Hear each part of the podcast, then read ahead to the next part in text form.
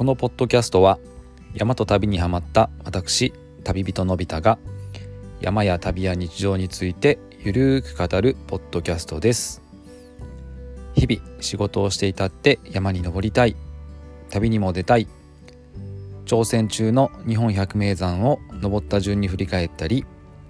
海外や国内の旅の話もしていきます。アニュハセヨ皆さんいかがお過ごしでしょうか？えー、少しずつ海外に旅に出る人も増えてきましたね、えー、僕も2019年にタイとベトナムを旅したのが最後にまあ海外から遠ざかっております、まあ、コロナ禍が国内外で広がったのが2020年春だったと思うんですけど実はその2020年、まあ、2月か3月頃に僕は一人で、あのー、旅に出ようと思っていたんですね。その場所があの韓国のあのチェジュ島だったんですよ。でどうしてあのチェジュ島かというと、えー、僕はあのソウルとかねプサンっていうのは何度か訪問していたんですけどもチェジュ島にはあの行ったことがありません。そのチェジュ島にあの実は韓国で一番高い山っていうねあのだいたい 2,000m 弱ぐらいのハルラ山という山があってまあいろいろと調べていくとあの日帰りでも登れるそうなんですね。なのでまあ未知のあのチェジュ島っていうところを旅しながら海外のあの山の最高峰に登るっていうのもまあ、なんか素敵な旅だなと思って今までとこう違った旅のスタイルで楽しめる気がしたので、まあ、行ってみようかなって考えていました。でもねその2020年になってまあチケットをこう探したりね旅のルートをこういろいろと決めたりしていたんですけどまあコロナがこうね本格化し始めてしまって結局こうもうね外に渡航するっていうことができなくなってしまったのであのー、諦めました。まあ行く気満々だったからね、まあ、当時は結構ショックだったんですよね。でもねあの3年が経ってあのー、そろそろ、まあ、海外に出れそうかなっていう今ねまあいくつかこう僕は今旅に出たい場所っていうのはあの思い描いてるんですけど、まあ、チェジュ島っていうのは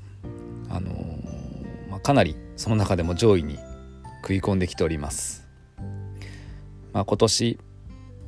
まあ来年にはあの行きたいと思っております。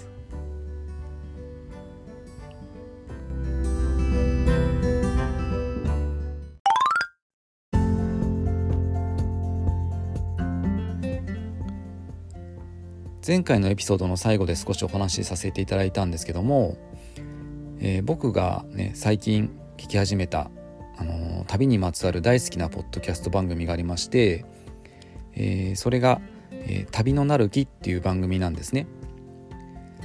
でこちらの番組はあの菅井さんと波平さんっていうお二人で進んでいく番組なんですけども途中に菅井さんのこう実体験にまつわるこうエピソードを語るっていう場面があるんですよ。で結構前の回になるんだけど、えー、タイトルが、えー「旅が教えてくれたこと」っていうエピソードがあって、まあ、この時のね語りっていうのがあの僕にはこうグッとこう刺さったので、えー、そのことをちょっと紹介させていただくんですけどまあ、簡単に話すと、あのー、菅井さんがアルバニアを自転車でこう旅するっていう時に、あのー、経由した場所がギリシャだったんですね。で、あのー、まあ、ギリシャ人たちからはあの「どこに行くの?」って聞かれた時に「アルバニアに行くよ」って言うとみんな揃ってこうアルバニアには気をつけなさいよっていうことを言われるんですね。まあでもね実際こうアルバニアをこう旅してみると特にこう危険なこともなくてむしろ最後にこう困ったことに出会うんですけどそうした時にあのアルバニア人にこう助けてもらうっていうエピソエピソードなんですよ。でこれはあのギリシャ人にとってアルバニアアルバニアっていう国はあのヨーロッパの中でもとてもこう貧しかったり他にもこうネガティブなイメージがあってまあこれをこうアドバイスとして伝えてくれたってことなんですよね。でもねこう実際にこう旅をしてみてこう実感してみるとまあアドバイスとは違ったんだよっていうこうエピソードなんですよね。でこれに似たようなあの感じの体験をしたことがあったので、まあ、今日はそのことについてお話しさせていただきたいと思います。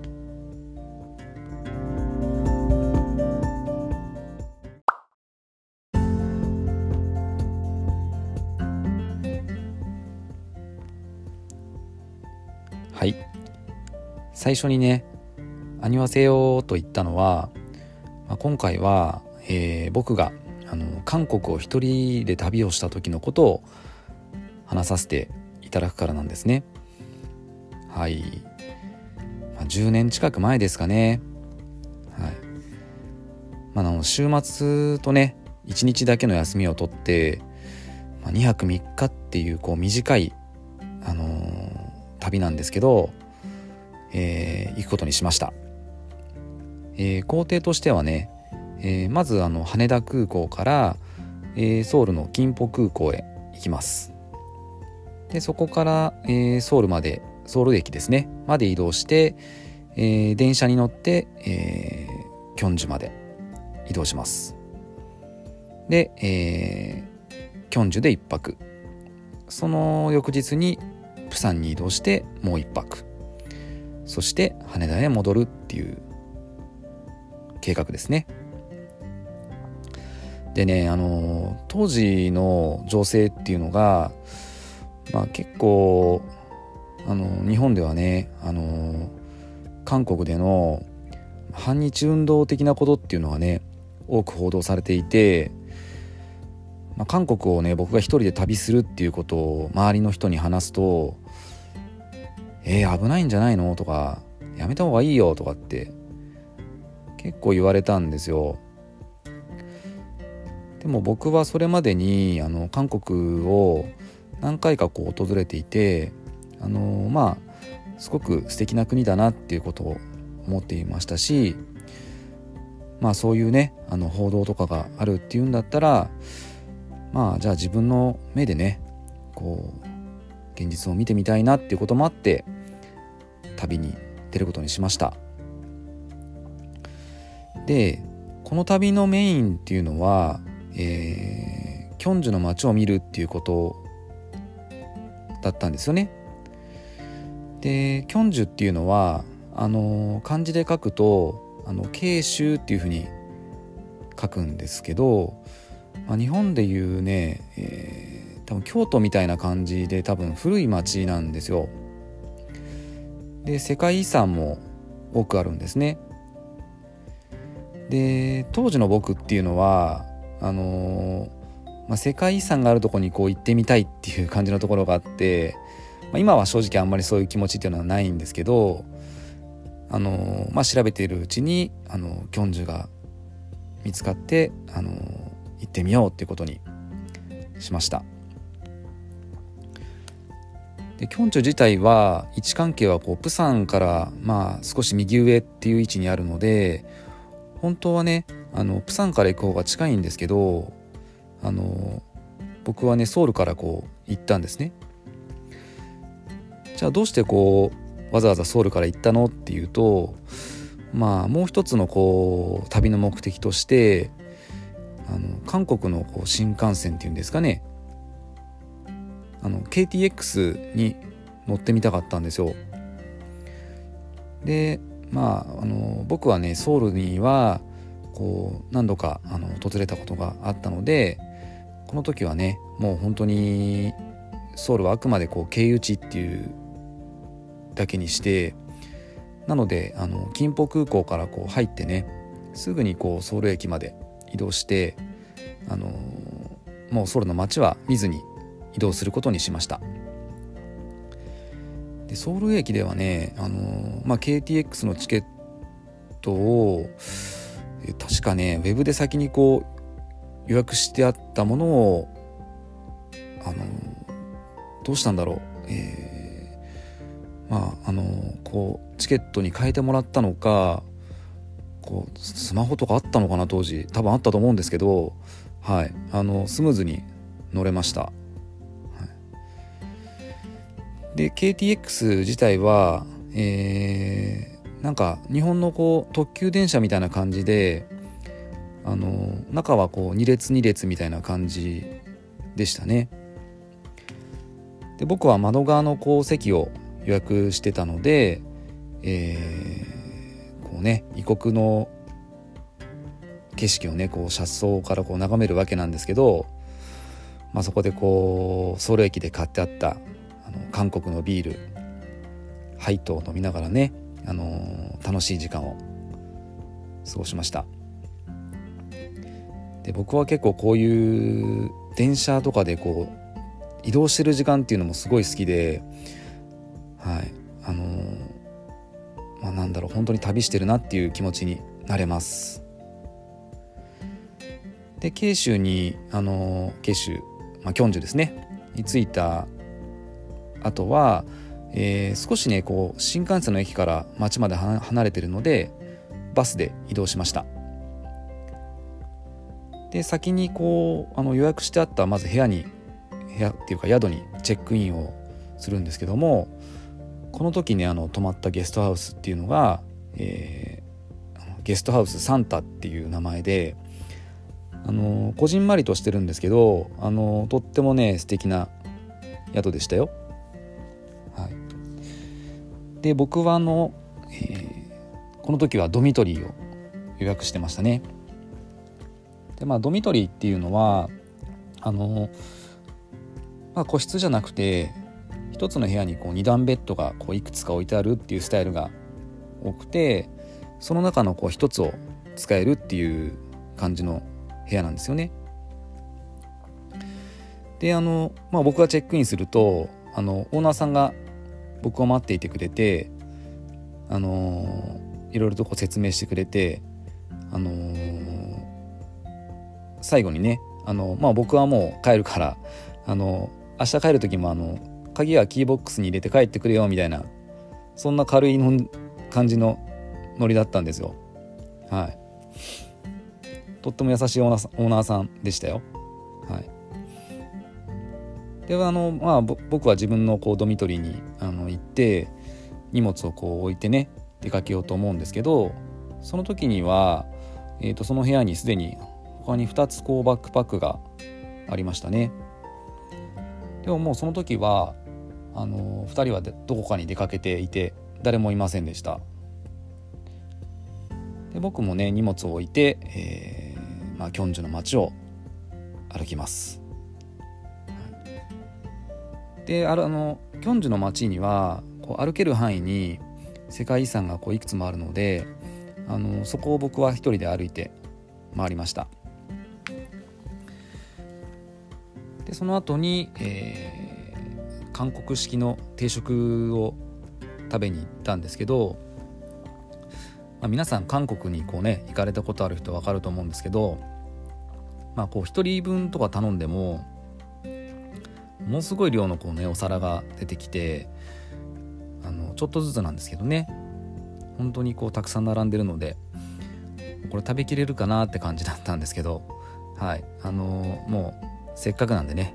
もう残さないように全部食べてお腹いっぱいになってあのゲストハウスに戻りましたで何時ぐらいかな？あの夜7時8時ぐらいだったと思うんだけどまあゲストハウス戻ると、まあ、そこにはこうリビングがあってあのみんながこう過ごせるスペースなんですけどそこにあのまあ、えー、男性2人と女性1人がいたんですよね。で、えー、まあ話を聞いていくと彼らはまあ、バラバラにこう3人とも旅をしている韓国人の方でえっ、ー、とね男の子の名前が、えー、ヒョンソクと,、えーと、ベグ。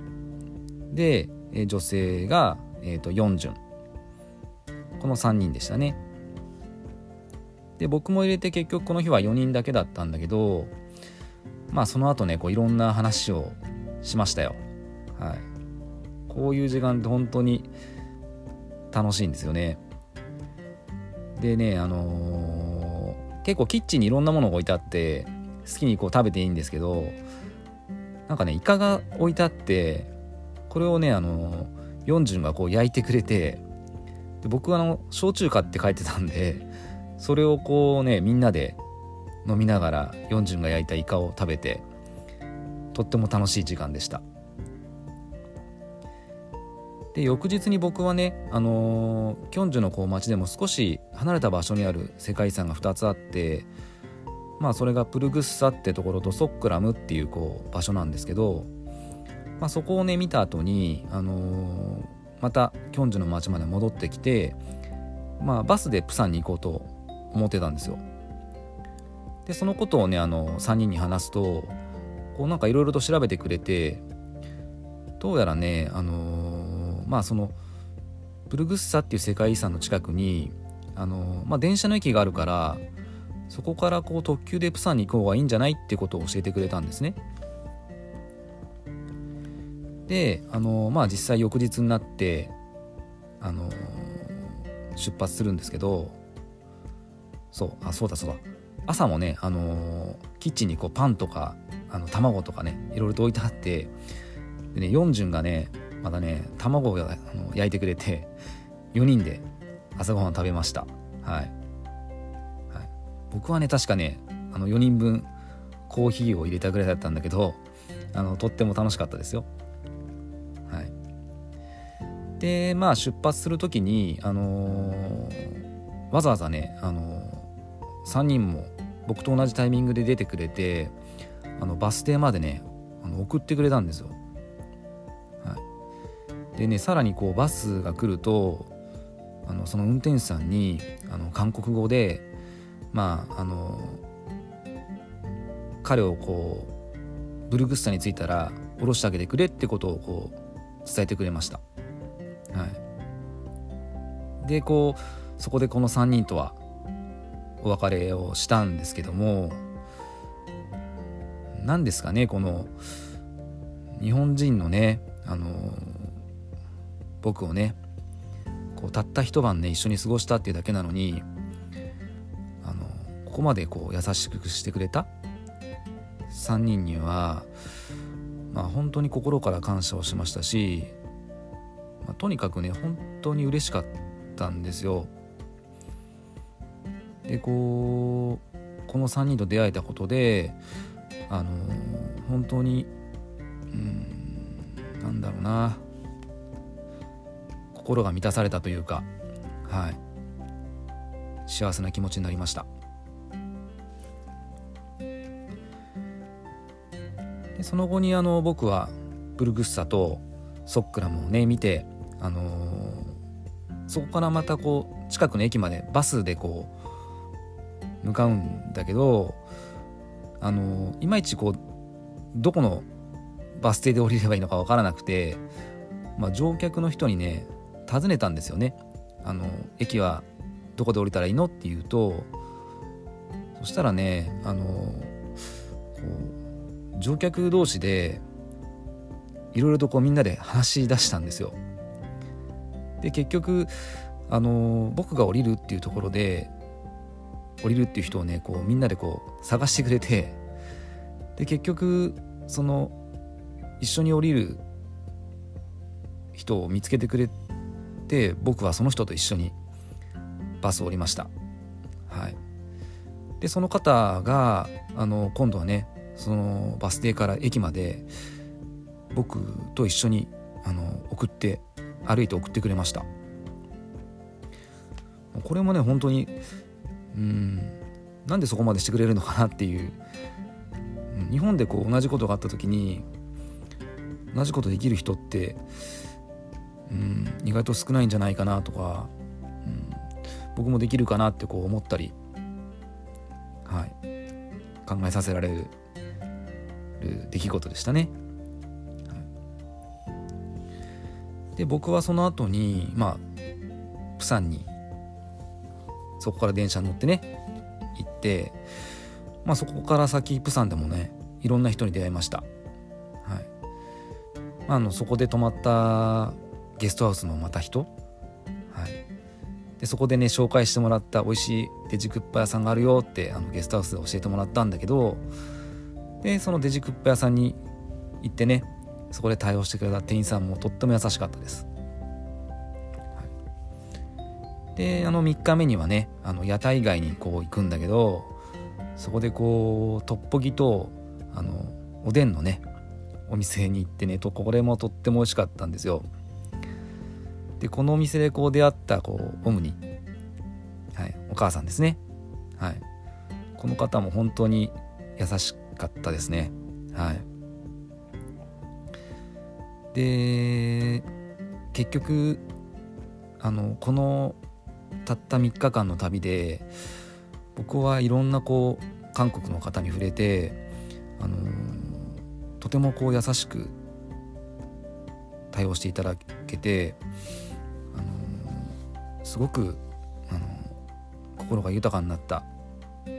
一人旅でした。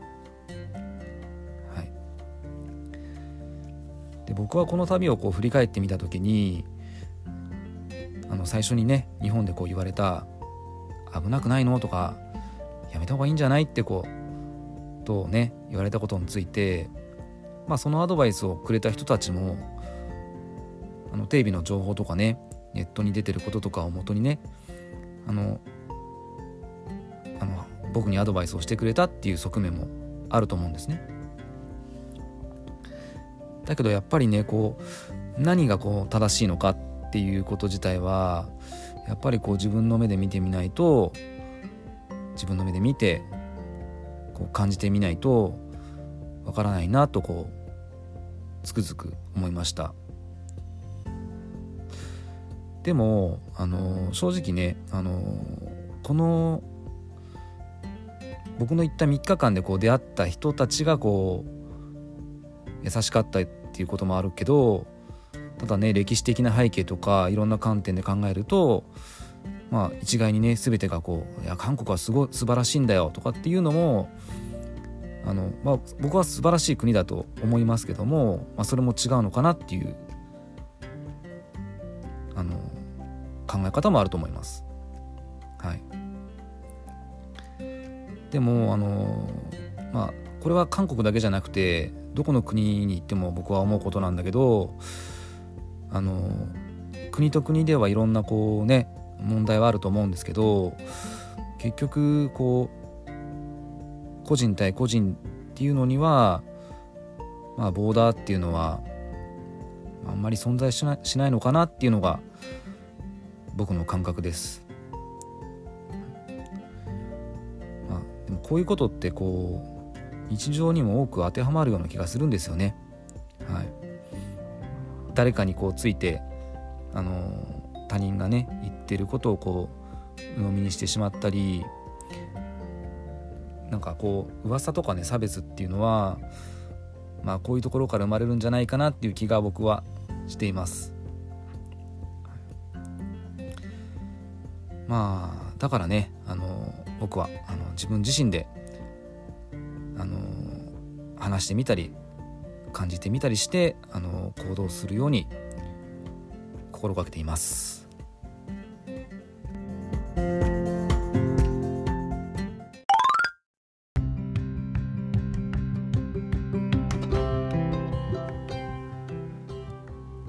はい今回のエピソードは以上となります。いや最後ちょっとあのー、真面目な感じになってしまいましたねはい。でこの韓国の旅が終わってあのー、数年経ってからあのキョンジュのゲストハウスで出会ったあの3人のうちの1人ねあのベグがねあの日本に来るよってこうメールをくれたんですよ。はい、なのであのその来日に合わせて、えー、2人であの東京で飲みました。はい。居酒屋行ってラーメン食べてあのとっても素敵な時間でしたね。はい。なんかこう海外でね出会ったこう友人とこう日本でこう会えるってなんかすごい素敵だなって思いましたね。いや旅ってやっぱ本当に素晴らしいですね。はい。であの次回なんですけどもあのまた山旅の話をさせていただきます、えー、日本百名山4座目となるお山は、えー、あの中央道から見える南アルプスの山ですよ。どこでしょうか？はい。で僕はあのツイッターとあのインスタもやってるのであのアカウントを紹介させていただきます、えー、インスタグラムは、えー、山旅僕。山アンダーバー旅アンダーバー僕。ツイッターは旅人のびた旅人アンダーバーのびたとなってます、えー、フォローやメッセージをいただけると嬉しいです。あのツイッターは、えー、ハッシュタグ山旅ラジオをつけてぜひぜひつぶやいていただけると嬉しいです。えー、今回も最後までお聴きいただきありがとうございました、えー、次回のエピソードでお会いしましょう。それではさようなら。